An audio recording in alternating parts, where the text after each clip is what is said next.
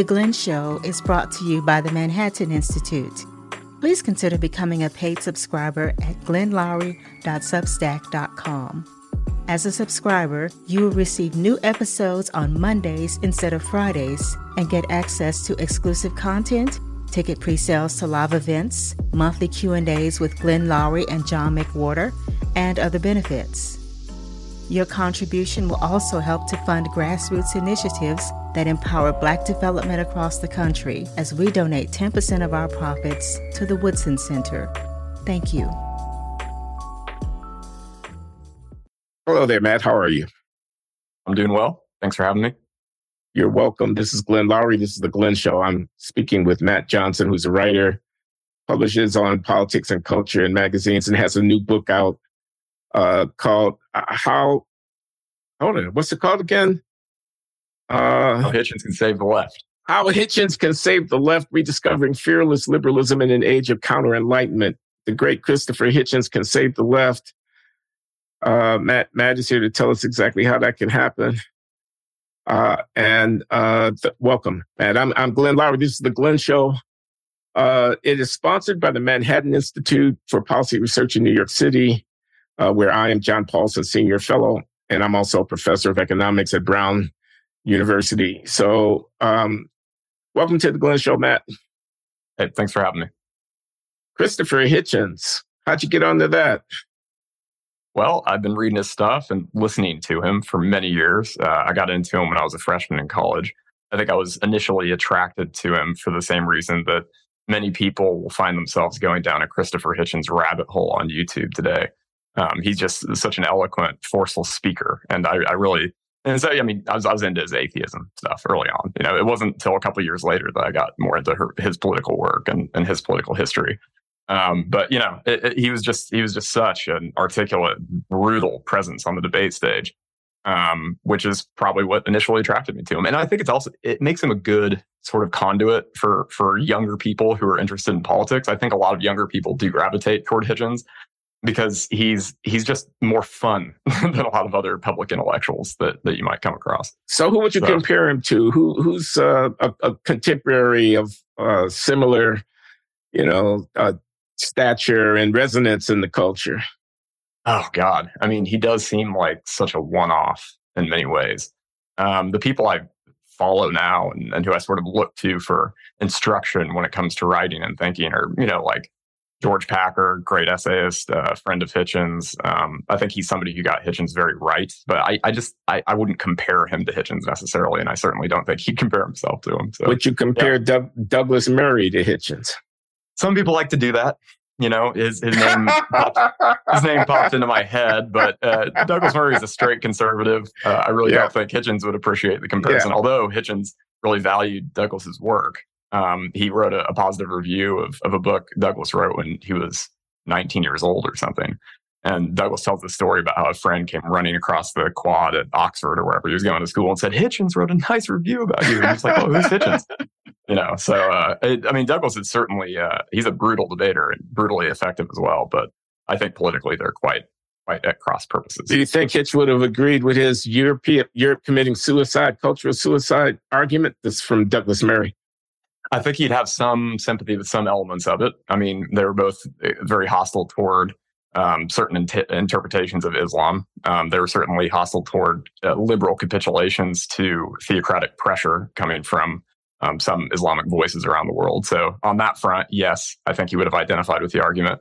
Um, but at the same time, you know, Douglas Murray is not particularly um, attracted to the European project. Not a huge fan of the European Union. Wrote very eloquently and powerfully against staying in the EU during the Brexit years. Um, and Hitchens was a very strong Europeanist, so they would have disagreed on that. And then I, I think Hitchens was much more open to the idea of um, immigration and and the free movement of of peoples and ideas across borders, whereas Murray is much more attracted to the idea that a, a nation is a certain set of of characteristics, and if you alter it too much from the outside, you get something completely different. So nice, yeah, they definitely nice. differ politically do you think it would be an overstatement to call uh, uh, Hitch the Orwell of our time, even though he's he's no longer with us, but you know he's more contemporary?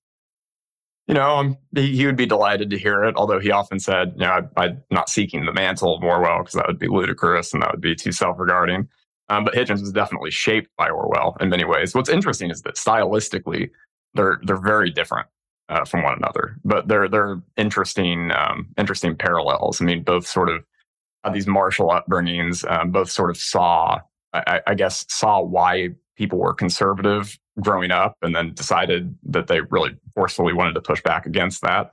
Um, so I think that Hitchens identified something. Hitchens said that Orwell's social novels, like Keep the Aspidistra Flying, um, had a really big impact on him as a kid. Um, so it, yeah, I think I think he identified with Orwell, and then it's just Orwell's you know such such an incisive uh, commentator on a million issues. Um, like Orwell thought that a united uh, states of Europe was like the only political hope for the continent. He wanted it to be a socialist United States of Europe. But you know, that's that in that is the seed of the idea of the European Union, which Hitchens always identified with. So yeah. Uh, it, he'd like to be compared to Orwell, I'm sure, even if he doesn't want to admit it out loud to sound, you know, out of fear of sounding arrogant or presumptuous. Okay, how Hitchens can save the left it presupposes the left needs saving and that the left is worth saving. Uh, do you want to try to defend those presuppositions? yeah, I can do my best. You know, um, one of the reasons why I titled the book that way is because Hitchens was very much a man of the left. And I believe he was until the very end. Um, I consider myself on the left, uh, certainly never been a radical as Hitchens was. Uh, I certainly never called myself a Marxist or a socialist. Um, and, you know, I, I just, but I do identify with, with some elements of the left. Um, and there's this intellectual and political lineage that led up to Hitchens's career and that I think informed a lot of Hitchens's career that I find myself attracted to. I mean, I, I liked Orwell's brand of, of left wing internationalism, for example. I mean, the, the, man actually, you know, shouldered a pack and went off and fought in Spain. And then, and, you know, but, but you, you still had, you still had this moral clarity. You know, Orwell thought that World War II was going to lead to, you know, socialist revolution in, in England. And when he discovered that people were capable of just um, keeping on and just sort of like rallying around the flag. He he just could see the power of patriotism and he could see the power of sort of traditional nationalist values. You know, and I think there's that that clear eyed confrontation of both the menace of fascism and then that recognition of like how the society actually functions, coupled with his his essential radicalism. That I think I think Hitchens had a lot of that because um, he was he was a radical universalist and internationalist who also recognized that American patriotism has something to be said for it. And he actually became an American citizen uh, near the end of his life. But I think he did so because he he he he recognized the United States um, represents some of his core values: democracy, individual rights, and, and so on. And there, there's a longer tradition of the left being that sort of like clear thinking, clear eyed, um, moral, um, political movement, you know, or, or you know political side of the scale. And I think I think a lot of that's fallen by the wayside. I mean, it's you know you just had a conversation with Cornel West, and I, I think a lot of what he said um, sort of encapsulates the, the problems with the modern left. In my in my view, I mean, the man is is just an absolute force of nature rhetorically, and you know you you can tell he's deeply committed to the causes that he supports. But when when he just repeats the canard that Putin invaded Ukraine because uh, because we promised we weren't going to move NATO an inch eastward, and that we did move NATO an inch eastward. You know, and then when he when he says that you know, the war in Afghanistan is politically and morally comparable to the war in Vietnam, I just think he's he's making a lot of the mistakes that the modern left makes, and that I don't think Hitchens made. And so that's that's something that I mean, Hitchens was a, a thinker worth engaging with on foreign policy more than more than economics. I would say more than social policy. So you think that the um, resistance to the U.S. support for Ukraine in the conflict with Russia that Cornel gave voice to is a canard. Uh, you think he's not, he's in a way deluded or he's bought a very overly simplistic and conveniently kind of anti American posture. Uh, and uh, that Hitchens wouldn't have made that mistake. Neither would he have made the mistake of seeing the uh, decades long frustrating experience of the U.S. Uh, ending in an uh, ignoble withdrawal in Afghanistan, uh, likening that to the fiasco of Vietnam. You think those things are very, very different. Uh, do you want to elaborate on on on both of those? I mean, uh, who is Putin? What is the Russian aggression in Ukraine? What is the stake uh, of the West, of Europe, of NATO in resistance? Why is it worth risking nuclear war? How is it uh, overly simplistic, peacenik think uh, for Cornel West to want to raise questions about that? I mean, John Mearsheimer is saying what Cornel West is saying about that uh, mm-hmm. conflict. I don't think John Mearsheimer is a starry eyed, uh, misguided leftist. He's probably not a leftist at all. But, no, um, no, he's not. You know, um, and uh, what exactly are the differences between the noble war in Afghanistan? Is that your position? And the, uh, you know, ignoble uh, fiasco of, uh, of, of uh, imperial uh, overreach in Vietnam? I mean, I'm asking you to defend your position there. Yeah. Um, What's wrong with what Cornel said? So I do think there's a very clear distinction between the war in Afghanistan and, and the war in Vietnam. First of all, uh, the Vietnamese were not harboring terrorists who just massacred 3,000 American citizens in New York City and Washington and Pennsylvania. So that's a critical difference right there. So what, what, what always frustrates me about this debate about Afghanistan is that you were faced with the central dilemma of the war immediately. It, it was almost unthinkable that the United States wouldn't respond or retaliate in some very forceful way after 3,000 people were just massacred in, you know, a couple of our most important cities. Um, so once you invade Afghanistan, well, then what did you do? You created a power vacuum. You removed the Taliban. So we, we had to decide how long do we want to try to fend these people off? How, how hard do we want to work to try to help the Afghans build up their society? I noticed that Cornel West said, we've been there for 20 years. And you sort of emphasized the, the, the length of time we were there. Well, I mean, I think people underestimate the the scale of the undertaking. I mean, this was one of the most stratified societies on planet Earth, and trying to build a centralized, functioning democratic government in that country was was it could possibly have been a doomed effort. It could possibly have been. Um, but I, I also think that uh, there were real strides made in Afghanistan, and it's a mistake not to notice that. It's a, it's a mistake not to notice the massive drop in maternal mortality it's a mistake not to notice the massive gains for women, huge gains for women in education and health um, across the board. I mean, after the Taliban reasserted control over the country, you know, female judges were hounded and chased down by the Taliban. People who'd been in power and people were removed from prison, taken out of prison to pursue the people who had locked them up for crimes against women, for crimes against children. Um, you know, female journalists were ripped out of the newsrooms. Uh, female, anybody working in any position of, of government or authority in the country was was yanked from that position. I, I think it's interesting that the left does not seem to care about that. A lot of people on the left just don't. They just say the United States did this horrible thing. It was a rapacious imperial project. Full stop. Nothing else to say. And I think that's a sort of moral blindness because it's coming from a place of antipathy toward what they regard as the American empire and not a place of, of, of, practical recognition of what, what people were going through in Afghanistan and what we faced. So yeah, and I, I do think that's quite different from Vietnam, which and, and, Hitchens always said he despised the war in Vietnam until the very end, and he always defended the, the wars in Afghanistan and Iraq. Iraq is a more tricky case, which we can get to uh, if you're interested. But that's just that's on Afghanistan, and then on Russia. Um, yeah, I, if you read Putin's writings, if you read his speeches, you'll see that this is a Russian imperialist in the classic czarist sense. And this was a man who wanted to take as much of Ukraine as possible. They originally moved on Kiev. Um, Russia, he, he's always had designs on Ukraine. The idea of Ukraine becoming a democracy was much more offensive to Putin and much more terrifying in many ways, I would say, than NATO encroachment. And I know that's probably a radical or uh, controversial statement. And you mentioned John Mearsheimer. I, I, wrote a piece about Mearsheimer for Quillette, making this exact argument that, that Mearsheimer has been getting it wrong for about 30 years now.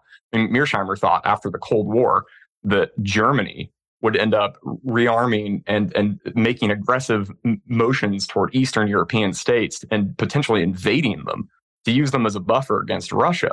And if you look at Germany today, it's that's inconceivable.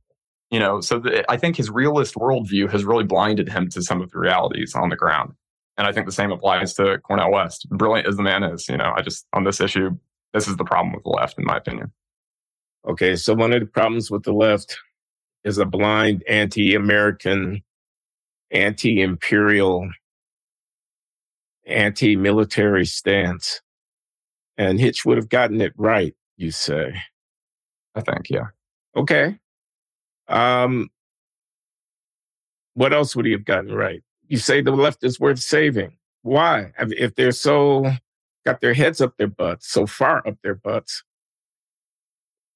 Um, well, you know, I would say that there are some elements of the left today.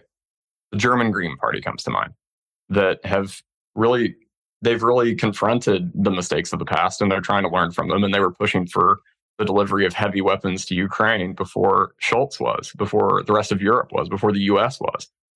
Um, and I, I, so that's the German Green Party. I mean, this is the left. This is the, this is the more radical alternative in Germany. And you know, I I think there are a lot of people whose whose hearts are in the right place on the left, and you know, have have always been. Um, you know, I, I was I was once I used to be an opinion page editor in in Kansas, the state of Kansas, and I wrote in favor of Medicaid expansion in the state. Uh, this is this is just kind of this long-standing left-wing issue there. There's like a million issues. Like I'm, I'm sympathetic toward the idea of single-payer healthcare. You know, universal healthcare. I mean, there's there are a lot of things on the left that I've always found attractive, and and I, I like the left's approach to immigration, generally speaking, versus the right. I don't consider myself very Murrayish uh, when it comes to immigration. Um, and you know, there's there's just this general sort of openness that I've always been attracted to, and then there's this history. You know, Eugene V. Debs, uh, George Orwell, um, Bayard Rustin. You know, the, left has a pretty sterling history in many ways. I mean, you could you could make an argument that a lot of the best thinkers on the left, or some of their best ideas and principles, have sort of been, you know, cast aside um, these days. I, I, write about Rustin pretty often. I, I wrote a long essay about him in Quillette, saying that he was he was a real radical, but he was a radical because he was practical, because he he tried to do things that were actually doable. I mean, that's uh, you know, I just I just read Jonathan Eig's uh, Martin Luther King biography, and one of the things that just shines through in that book, which is masterful, I thought, is just the amount of work and the amount of tactical adjustment and the amount of on the ground mobilizing and and you know, uh, political effort that the civil rights movement took. And a lot of the people who were central to that movement were on the left. And I just, you know, I just think it's a tradition that deserves respect and deserves to be revived in many ways. Okay, I'm going to have to play uh, the devil's advocate here, and actually, I'm not. I'm not the devil's advocate. I, am actually the devil. Fair enough. Socialism hasn't worked everywhere it's been tried at scale. Everywhere it's been tried at scale. Everywhere the left has seized power and been able to implement radical revision of social economic arrangements where it's collectivized, where it's uh, relocated en masse, where it's uh, seized the uh, assets and uh, uh, engendered hostility against the productive classes of uh, burghers and strivers. you know, everywhere the Marxian vision has actually been put into practice. I think I am I calling you a name by saying if you're on the left, I, I can invoke Marx and I can hold you accountable for his errors. Uh, everywhere the market has been uh, marginalized, uh, where uh, profit seeking and, and, and striving to accumulate poverty has been denigrated, poverty has ensued. The reason that billions now are able to make their way in the world uh, more effectively than having to face starvation and uh, squalid lives at 35 or 40 year life expectancy in villages all over the developing world is because something that the left would have been against globalization, uh, the penetration of the market, the, the development of capitalistic enterprise in China and India, etc. The left has its head up its ass when it comes to talking about economic development. Uh, it's not just the culture wars. The left is actually wrong about the big questions. Uh, you know, you kill the goose that lays the golden egg as soon as you build the welfare state the way that the left wants to build it, and so on and so forth. Taxes too high, government too big, unaccountable, etc. Yeah. So I will have to say, when, and this is something that will probably give me away to some um, potential readers of my book, even if they're just hate readers. Uh, you are pushing at an open door. I mean, I certainly wouldn't call myself a Marxist. I would not call myself a socialist. I think what you just said about how, I mean, if you look at the reduction in extreme poverty around the world since uh, the early 90s in particular, where I think, I think the stat is that uh, the newspapers could have reported every single day that 143,000 people uh, escaped extreme poverty every single day between then and now. That's how many people. A lot of that was due to liberal market reforms. I mean, actions, it was, it was due to capitalism. So if that makes if that does make me inelig- ineligible to even claim to be on the left or lecture the left about anything, And that's unfortunate. But I will say that one thing you mentioned in there was that globalization is sort of anathema to the left. And that, that was one issue where Hitchens just, he did take a sort of heterodox or iconoclastic line on the left. Hitchens always said he thought globalization was a good thing in and of itself. He always just thought that there should, along with economic globalization, there should be the globalization of a certain standard for what he said were justice and ethics and, and international affairs. So he was in support of like the International Criminal Court. I mean, he's in support of the um, the international tribunals in Rwanda and Yugoslavia. So, and he thought Henry Kissinger should be held to account for war crimes in, in Indochina. And this this is this was always a position that he held. And I I think that that that view of globalization as a potentially um, as, as a force for good and a force for human flourishing is something that the left should actually take much more seriously. I mean, I actually think that we've gotten to a point where it's just a dirty word. I mean, globalization is a dirty word. You'll, you'll hear Bernie Sanders saying, you know, we need American jobs for American workers. We can't even dream of shipping any jobs overseas when, you know, shipping jobs overseas is just an economic fact of life. I mean, you just, if you, if you do care about driving down prices for consumers, making industries more innovative. Job, jobs move around. They move around the world. That's just manufacturing bases shift and things happen. So anyway, I, I just even when Hitchens was a pretty um, even when he was a much more stalwart sort of Marxist thinker, he did actually have more patience for globalization than many of his uh, erstwhile contemporaries. So just for the record, and it, you know maybe I've exposed myself as a neoliberal shill by saying all that, but you know, it yeah. Yeah. Okay. Sinister bullshit. Yeah. Identity politics. This is a hit saving the left. Everybody, the left's in trouble. It's worth saving, says Matt Johnson. And one of the reasons it's in trouble is because it's immersed in the sinister bullshit of uh, identity politics, what Hitch called. And Hitchin can save us from that too. How so? So this is uh, an area where, unlike economics, I think his his sort of left wing credentials are are better, firmer. Um, he was he was very opposed to identitarianism because he saw it as regressive. He always thought that he would, you know, in one article he wrote, if if we were dogs, we would all be the same breed. Like emphasizing human difference is unhealthy and it's tribal and it's become very obsessive on the left. Um, you know, I, have listened to you for years, Glenn, you and John McWhorter. I'm not a fan of the DiAngelo school of identitarianism, not a fan of Kendi. You know, these guys, I mean, they, they really do frustrate me because I, I even look at this, the history of the civil rights movement and I just, I wonder what Martin Luther King or Bayard Rustin would say about a movement that encourages large audiences of white people and corporations to look inward and identify and root out their racism instead of just looking at inequities in the society and trying to address them on a fundamental level. So I, I just think that this is it's this toxin that's really it, because it's so easy to be tribal. It's so easy to identify with a group, you know. And Hitchens in, in Letters to Young Contrarian, for example, he he just said that identity politics was this um, it was it's a cheap excuse for politics. Like it was it was to the extent that the left was enmeshed in it, which it really has been for a long time it was giving away one of the most important moral principles that it could hold, which would be uh, universalism, which would be the idea that we, you know, just we should try to move toward a colorblind society. I know that saying that just automatically gets you branded a reactionary. It's like saying all lives matter. Like that's just you, are just viewed as somebody who's you know um, fighting the the progress of racial racial justice in the country. Um, but I really do think that that should be the end goal. And if it takes 200 years, so be it. If it takes 500 years, so be it. But I think there are a lot of people who don't think it's the goal we're striving for. I think they think, you know, that, that race is this eternal fact about us and racial division is an eternal fact about our politics. And Hitchens always hated that idea. And he thought we could be radical enough to get past it. So um, that, that attracted me to him pretty early on. And I think it's made him more relevant in recent years. So why do you think um, the identitarian view of the world has had such success on the left? I mean, you you might have thought even not even without the high ground, the high kind of ethical ground of uh, universalism, a kind of transracial humanism, even without that, just the practical politics of it. I need to build coalitions to get people lined up on the same page behind what I'm trying to achieve. I, I have a left agenda. I want universal health care. I want less military spending. I, I want higher wages for workers. I, you know, whatever. How am I going to get it? I need to get a 51% to the polls. How do I do that? I get people of different stripes around the same, you know, agenda and, and we march together.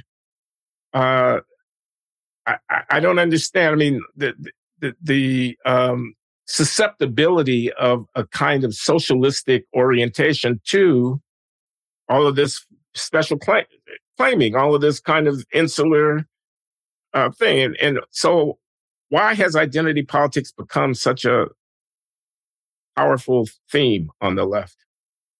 I mean, I, I have my own, I have my own theories about it, but I would assume yours are. Um, I would assume yours are more fleshed out than mine. I mean, I, I just think it's it's a form of inequality that's so obvious, I suppose. Uh, when people just look differently from you, then um, it's it's easier to say this group is like if you're if you're going to divide people into demographic categories, the kid down the street who you know has an alcoholic, abusive dad, you know, who works at the mine and has an unemployed mom and who's just in a low income bracket, he's just white. You know, he looks like other white kids, and it's kind of it's harder to sort of suss out like what you know what what makes what makes his oppression worse than somebody else's oppression or not as bad or what have you. And then I also do think it's just the history of the country. I mean, I just think because I, yeah. you know, I, to get back to the King book, I mean, you know, looking at the civil rights movement, which was ultimately successful and it ultimately gives you this sense of historical inevitability, which is probably a mistake because another thing that came out of that biography was just the amount of work it took and just the, the fact that it really didn't seem inevitable at the time. Um, but I think it's understandable for um, Black Americans in particular to say, you know, like this, th- we still have these vast inequities. You know, we still have inequities in educational attainment. We still have inequities in health outcomes and massive inequities in um, s- levels of personal savings and household savings and, and socioeconomic status. So you just see those numbers and you see they have a racial valence and then you just say, well, the work of Martin Luther King just obviously isn't done, and we need to be radical and we need to mobilize on behalf of, you know, the the most marginalized Americans. So I I, I just I do think that's understandable. It's, and to some extent, it's you know, I, I wanted to actually ask you about affirmative action, for example. Do you think there was a point at which affirmative action was was necessary and then it became less necessary, or do you think it, it's just always been a sort of retrograde force. I think like Bayard Rustin was always quite suspicious of it, and he didn't really like what he regarded as sort of the ghettoization of um, students' educational experiences. Like he didn't like black studies departments. But do you do you think there was a point at which because I've always thought that affirmative action was probably necessary, like in the '60s, but maybe just became less necessary. Um, but and that's like a race based thing. So is that identity politics or is it not? I, I do struggle with the sort of terminology here, and you know. Yeah, I think it's a plausible argument to say that in 1970, 1980, uh, as you were coming out of the civil rights movement and trying to open up institutions, that a state of exception from what should be the principled standard of a non-racial or transracial posture, especially for the government, a state of exception standing apart from that could be defended. I mean, I, I, I think it could go either way. I can, I was around in the 1970s and the 1980s, and I, re, I can remember the debates. I remember uh, Nathan Glazer's book. I think he called it Affirmative Discrimination. This is like 1978, 1980. Uh, Glazer was a neocon guy. I mean, he was a man of the left in his time, and you know, then he kind of became more of a centrist uh, uh, sociologist, commentator, and everything. I'm, I'm not going to go into a long thing about Nathan Glazer, but I'm just saying, uh, read today, that book would seem very timid. It raised some questions about affirmative action, but it basically accepted the the fact that you you know something really needed to be done.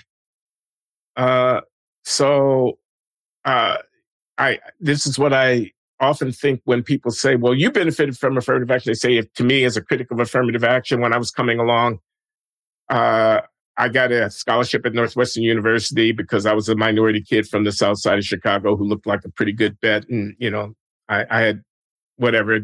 I don't want to go into my own biography too much, but Clarence Thomas benefited from affirmative action, it is alleged, and therefore, how can he possibly and, you know, I, I, you know, I tell people 1970, 1980 was, was, that was 40, plus years ago, man. And and you're talking about building into the ongoing uh, structure of things, a set of policies uh, in a very different demographic uh, landscape. Uh, you know, so uh, did I answer your question? Your question was, did I think there was once a time when affirmative action made sense, even if I'm against it mm-hmm. now? And uh, the answer is yes.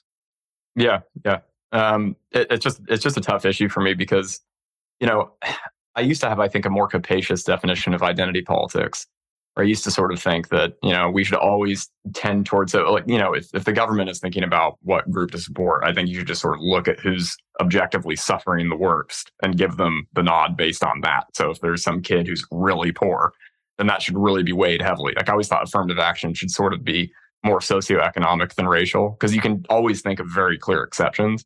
You know, I mean, it, it's just, but at the same time, I do recognize that there are a lot of race based programs that strike me as necessary and so, you know, I, I remember I, I was in this, I had this written debate with this guy, and he was saying I was pretty much just defining identity politics as the forms of identity politics that I don't like, and then saying everything else wasn't identity politics. And I just think I have to sort of take on board the fact that um, some, identi- some identity politics is probably necessary. I just don't think we live in a political world where you can't have you know small business accelerator programs that are dedicated toward like black kids in school or and I, I I'm I don't know. I mean, on affirmative action, I, I don't know what the right answer is at this point. I'm inclined to think that it's unfair because anytime you have a race-based, especially if it's a quota system, then some races will inevitably suffer. And I think, you know, in, in the case of the elite schools, a, there were Asian Americans or a group that brought the suit said that Asian Americans had to perform at a certain level on the SAT on other standardized tests that made it just prohibitively difficult for many of them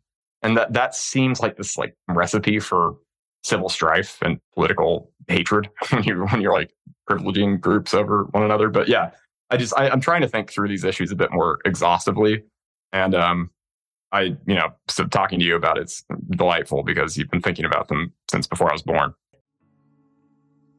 I'm here to talk to you about Hello Fresh.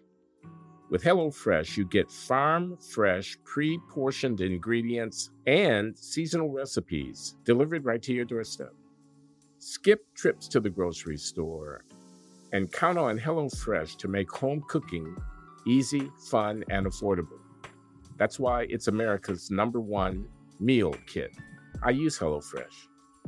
Now, I'm not a natural chef, it's hard work for me, but the product that they provide comes ready to make, seasoned, and fresh.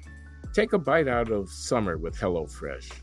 From chef crafted seasonal recipes to their new fresh and fit summer menu, HelloFresh brings flavor right to your door. Did you know HelloFresh offers more than just delicious dinners? It's now easier than ever to skip that extra grocery store run by adding snacks, sides, and more to your weekly order. Simply shop HelloFresh Market and take your pick from a curated selection of over 100 items. HelloFresh gets that you want options when it comes to what to make for dinner. Not just the same old thing all the time. That's why they offer 40 recipes to choose from every single week, so you'll never get bored and can always find something new to try and to love. Go to HelloFresh.com slash Glenn50 and use code Glenn50 and you will get 50% off plus free shipping. I repeat, go to HelloFresh.com slash Glenn50. Use the code Glenn50 and you will get 50% off plus free shipping for this wonderful product. America's number one meal kit. Yeah, thanks a lot, man. yeah, well, I, am that old. Yeah, sorry uh, to say it, but I think it's probably true. When you said when you said that you like you were around, it was happening like 70s, 80s. Well, I was born in '89, so yeah, you know, right, right, right, at the, right at the end of the Cold War. I was born in 1948, so there you are. Uh, and I, I think affirmative action has become a crutch. I think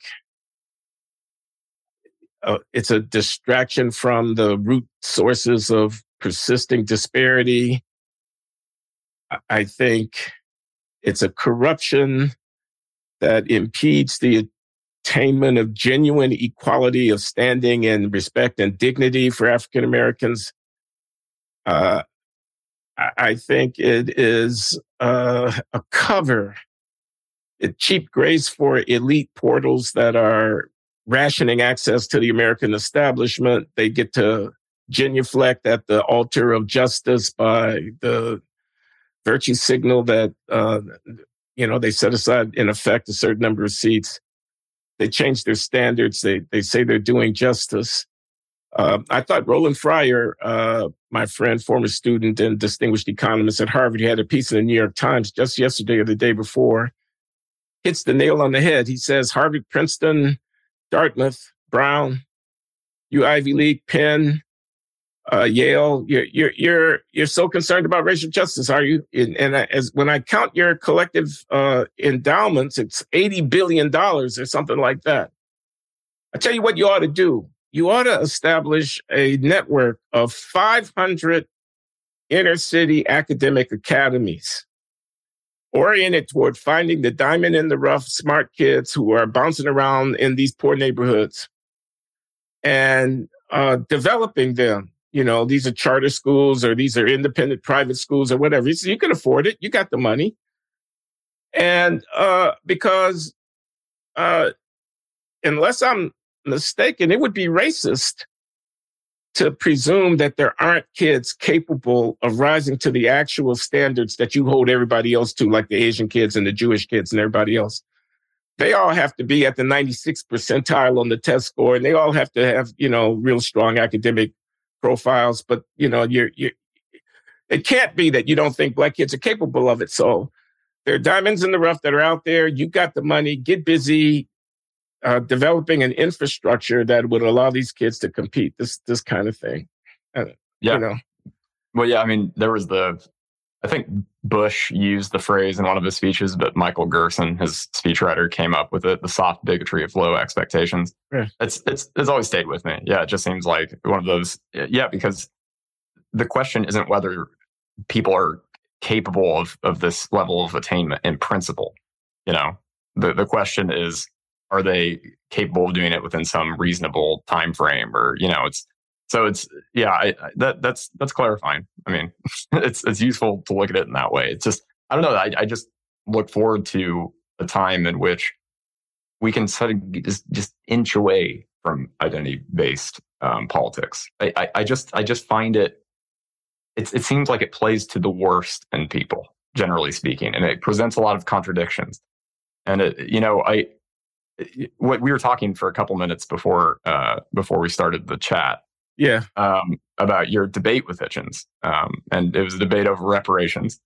And I, I thought you made a stronger case than, than Hitchens, you know, brilliant as the guy is. Um, and, you know, Hitchens was really radical. I mean, he, he, he made the case for reparations, but yet he hated identity politics. So what, what I was going to ask you is what you think, what, what's the end game for like Kendi and for Robin DiAngelo? You know, what if you take the Hitchens line and you say, yes, reparations. And you say, yes, let's like, let's establish the, the 80, you know, let's take the $80 billion and establish all these accelerator programs and these identif- identification programs and these academies. Like just, I mean, go down the list. I mean, you could even, I know you wouldn't take this view, but somebody could say, let's, uh, let's radically rethink criminal justice. Let's radically rethink the police, do all this stuff. Would, would that be enough to brand you sufficiently anti-racist? Or is it, just, I just get the sense that like, I just get the sense that your DiAngelo's would just say, "Oh no, you're still a racist. Like you just you really need to keep apologizing for this. You really need to keep seeing this in yourself. You need to keep like I need to keep doing these corporate classes that cost like fifty grand a pop. Um, like I, I just yeah. So that's that's one of the reasons why I think Hitchens deserves a listen from people on the left now who are a bit more enamored with identity politics. Is I think he did have, I think he kind of had the credibility. You know, I mean, a guy who says he's in support of reparations. I, I remember the Ta-Nehisi Coates essay that came out, the case for reparations a while back. I, I remember reading it right when it was published. Yeah. You know, I thought it was well argued. You know, I, you know, it's a, I think it's a conceivable case that can be made. But yeah, I, I thought your position was stronger ultimately because it's just, it's one of those things that it, it's not going to solve the problem, you know, and it does seem insulting And it does seem sort of like sidetracking uh, to just say, here's the money. I mean, that, that, that doesn't, that doesn't seem to solve anything. So yeah. Yeah. I could go on for a long time about why I think it's a bad idea for our country and ultimately a, bad deal for Black people, if you want to look at it in those terms. Um, I think it's divisive and, and uh, I think it's built on a phony kind of intergenerational ethical equity argument. Uh, uh, I, th- I think it commodifies something that ought to be almost sacred. I mean, the, the idea that history has consequences and the history of slavery has racial consequences is, I think, clearly true. The question of how does a multiracial democratic society manage those consequences is a hard problem. And I think this idea that my ancestors built this country, I'm going to say that to the descendants of immigrant Irish or uh, of uh, immigrant South Asians or something like that this great country, my ancestors, I'm saying as a black person, my ancestors, their unrequited labor built this country. Make that kind of claim, make that kind of peremptory move. You know, I, I, I demand, you know, uh, whereas we're all in this together. And I, and I, I think this is an American problem and this kind of, uh, black people sitting on one side of a bargaining table with the rest of the country. I, I think that's a very bad idea. And, and plus, at a, at a kind of practical level, given the scale of transfers that would have to be undertaken and the, the racialized character of the status of people as beneficiaries in receipt of these transfers, it, it, it's got a kind of South Africa kind of feel to me. I mean, it, it, it's, it's just not, it's not the way we want to go, in my opinion. Yeah. Yeah. Yeah. I mean, but you um, asked me, you asked me, what did I think was going to happen? And, and I think there's going to be, and there is already discernible a backlash. Uh, and, and I, and I think this is a, this is a losing hand that's being played here where you think that the race card, you're racist because you're a racist because you're against affirmative action or reparations, or you're a racist because you respond to politicians who make, uh, uh, make something out of the fact that the blacks are overplaying. You're racist because you see the summer of 2020 George Floyd riots for what they were, not a advance of the causes of justice, but but rather a, a you know kind of something almost on the comparable to January 6th in the mind of the of the uh, those who are trying to preserve our democracy as as a fundamental threat to the integrity of our of our civil order. Unjustified. You think George Floyd is not a hero, but you think he's actually, you know, representative of certain tendency in the society, which you know can't uh, solicit your approval. I think that sentiment. Uh, I, I, think the George Soros DAs throughout the country are going to not be uh, persistently politically successful. Um, I think the uh, Donald Trump type politicians who uh, make use of this racial resentment will have more and more influence. Uh, so I, think not only are we not going to get reparations, that the advocacy for reparations is going to alienate a lot of people who might have otherwise have been uh, more sympathetic to the uh, uh, legitimate causes. And the legitimate causes are mainly class based claims about addressing people in need. They're not the racial reparation claims uh, that are fa- faulty for the reasons that I've suggested. That's what I think. Yeah, I, I don't think I don't think it's a coincidence that a lot of people who are on the hard traditional left tend to, they actually tend to distrust um, identity politics. They tend to distrust identity based politics. So, you know, like Chomsky's never really been much of a, he's not really woke uh, Hitchens has a history as a as a Marxist, and he he always thought identity politics was short circuiting people's brains and was was cutting. You're not doing any of the hard work of trying to identify how to improve educational outcomes or how to reduce poverty. You know, you're you're you're just it's just grievance based politics. It's just scolding. Um, so then there are other people on the left. I mean, Bernie Sanders. You know, he he said during the primary in 2020, um, we should choose the next president on the basis of ideas and principles and functional, you know, political program. We shouldn't choose the president based on gender, race, um, sexual identity, anything else. And he, and he, he got savage. Yeah. And he was panned for that. Yeah. He was, yeah. he was ripped to shreds for it. And this is, uh, you see this over and over again among a certain class of, of left winger. And the, a lot of the time, these are the people who are just sort of traditional, inclined toward socialism. And, you know, you can take it all the way back to Rustin, who was also a socialist and who, who really did get, he got uneasy when people started, like it, he said reparations was a harebrained idea. He thought it was a terrible idea. Um, he, you know, and he was, he was just like brutally consistent about that. I think he had mixed feelings about some forms of affirmative action, but that's beside the point.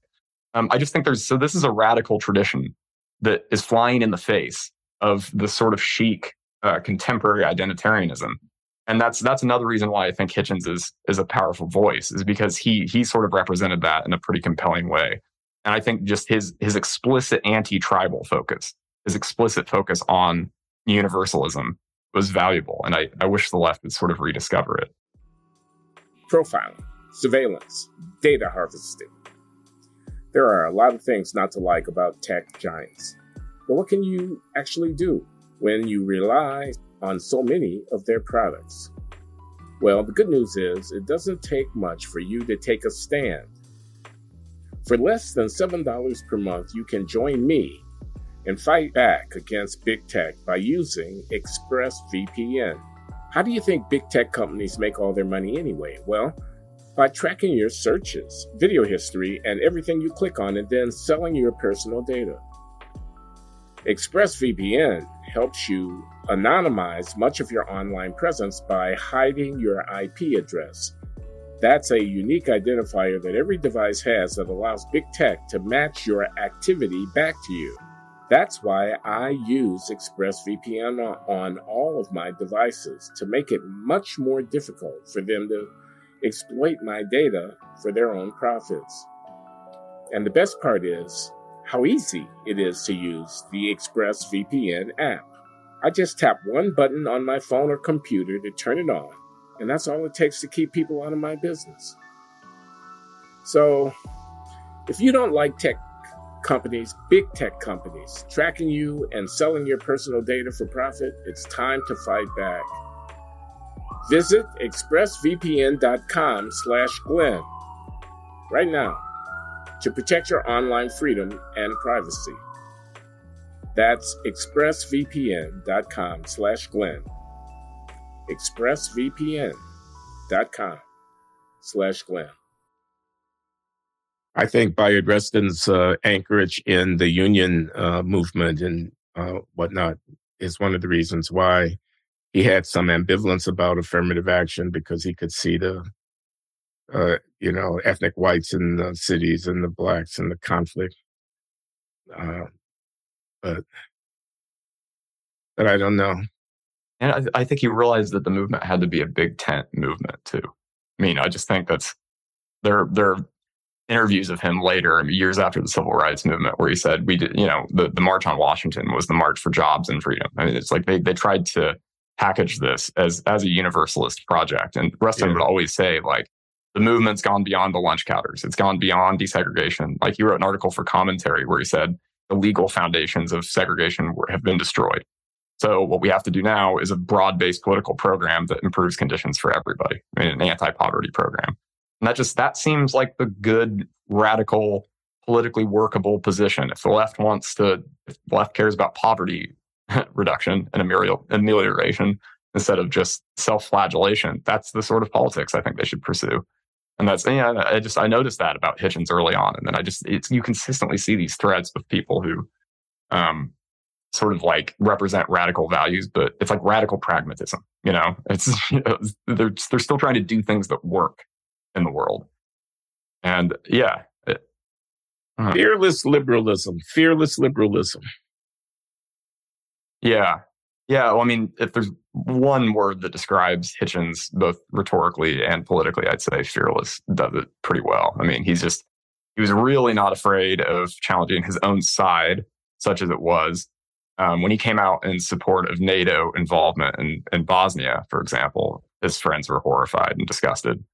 Um, obviously, after September 11th, when he supported the wars in Afghanistan and Iraq, and disowned the nation and uh, moved away from what he called the Chomsky Zinn Finkelstein quarter of the left.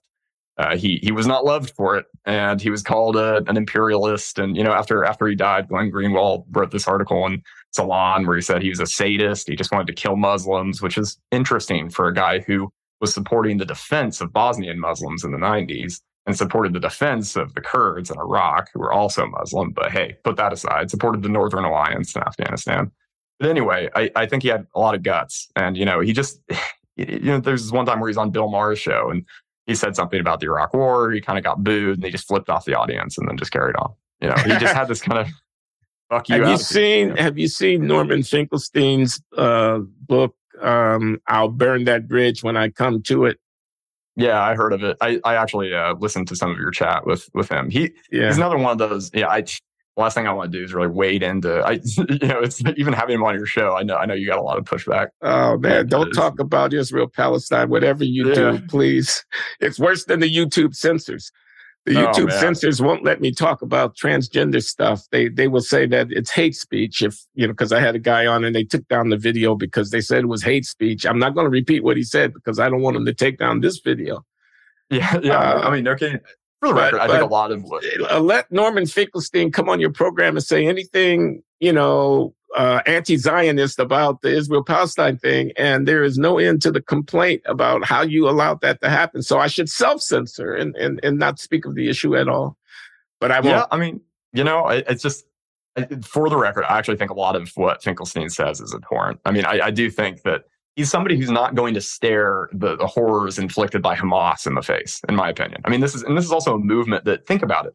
Like these are people who will not. They, Hamas does not have the military capability to do anything, and they're not going to invade Israel. They're not going to take over Israel. They're not going to run the Zionists out. So they fire missiles into Israel and then get responded to, as any country would, and that automatically kills more Palestinians. You know, and this happens so frequently. And it, it's just like the level of cynicism that it would take to be Hamas is quite horrifying and quite disgusting. And I just always feel like the Finkelsteins of the world, they do what Hitchens did not do. Hitchens was an anti Zionist. Hitchens thought the project was a bad idea. He thought it was tribal. He didn't like it. You know, and it, there are people who think even that position is anti Semitic. And there were people who accused Hitchens, who discovered late in life that he was Jewish, who accused him of being anti Semitic. Um, but I, I, think he struck a, a, a good, interesting radical balance where he was critis- critical of, of Israel frequently and in print, but he also had absolutely no patience or time for the theocrats who live next door to Israel and who impose a sleepless threat on their Israeli neighbors. You know, and I just think, but I just think Finkelstein's always he's always downplaying one of those and upplaying the other, and that that I find noxious. Um, but I will also say that there are a lot of people who go on and on about free speech and they say it's it's important to just have an open dialogue and to discuss these things. And they will simultaneously still regard some people just absolutely beyond the pale you know and i'm sure finkelstein would fall into that bucket. So it's clear that you i mean to the extent that you believe in the free exchange of ideas like you you have you have a range of people on the show. I mean there's really really no doubt about that. I mean, to have Finkelstein on one day and then to be talking to McWhorter and then then Cornel West, and it's just like I don't know, it's it's a quite quite vast range of people. But yeah, the, the question of platforming is just it's really nuanced. It's really complicated. I don't I don't really know where the lines should be drawn. Well, Matt, I, I think we kind of reached the end of the hour here, and I have to add Matt Johnson to that name of uh, interesting people that I've had on the show. And thank you for your uh, for your courage, uh, your fearlessness, and uh, taking some of the stands that you've taken, uh, and for your book, uh, "How Hitchens Can Save the West." Is that oh, how Hitchens almost. can save liberalism? it's almost it's almost how Hitchens can how, save how the Hitchens left. Can save the left. How Hitchens can save the left. Rediscovering yeah. uh, fearless liberalism in an age of counter enlightenment. Yes, sir. That's the whole thing. The whole bit. Matt writes for Haaretz and he writes for Quillette and other outlets. Uh, and people should get his book. It's very interesting. Thanks for coming on the show, Matt. Thanks for having me. It was fun. You're welcome.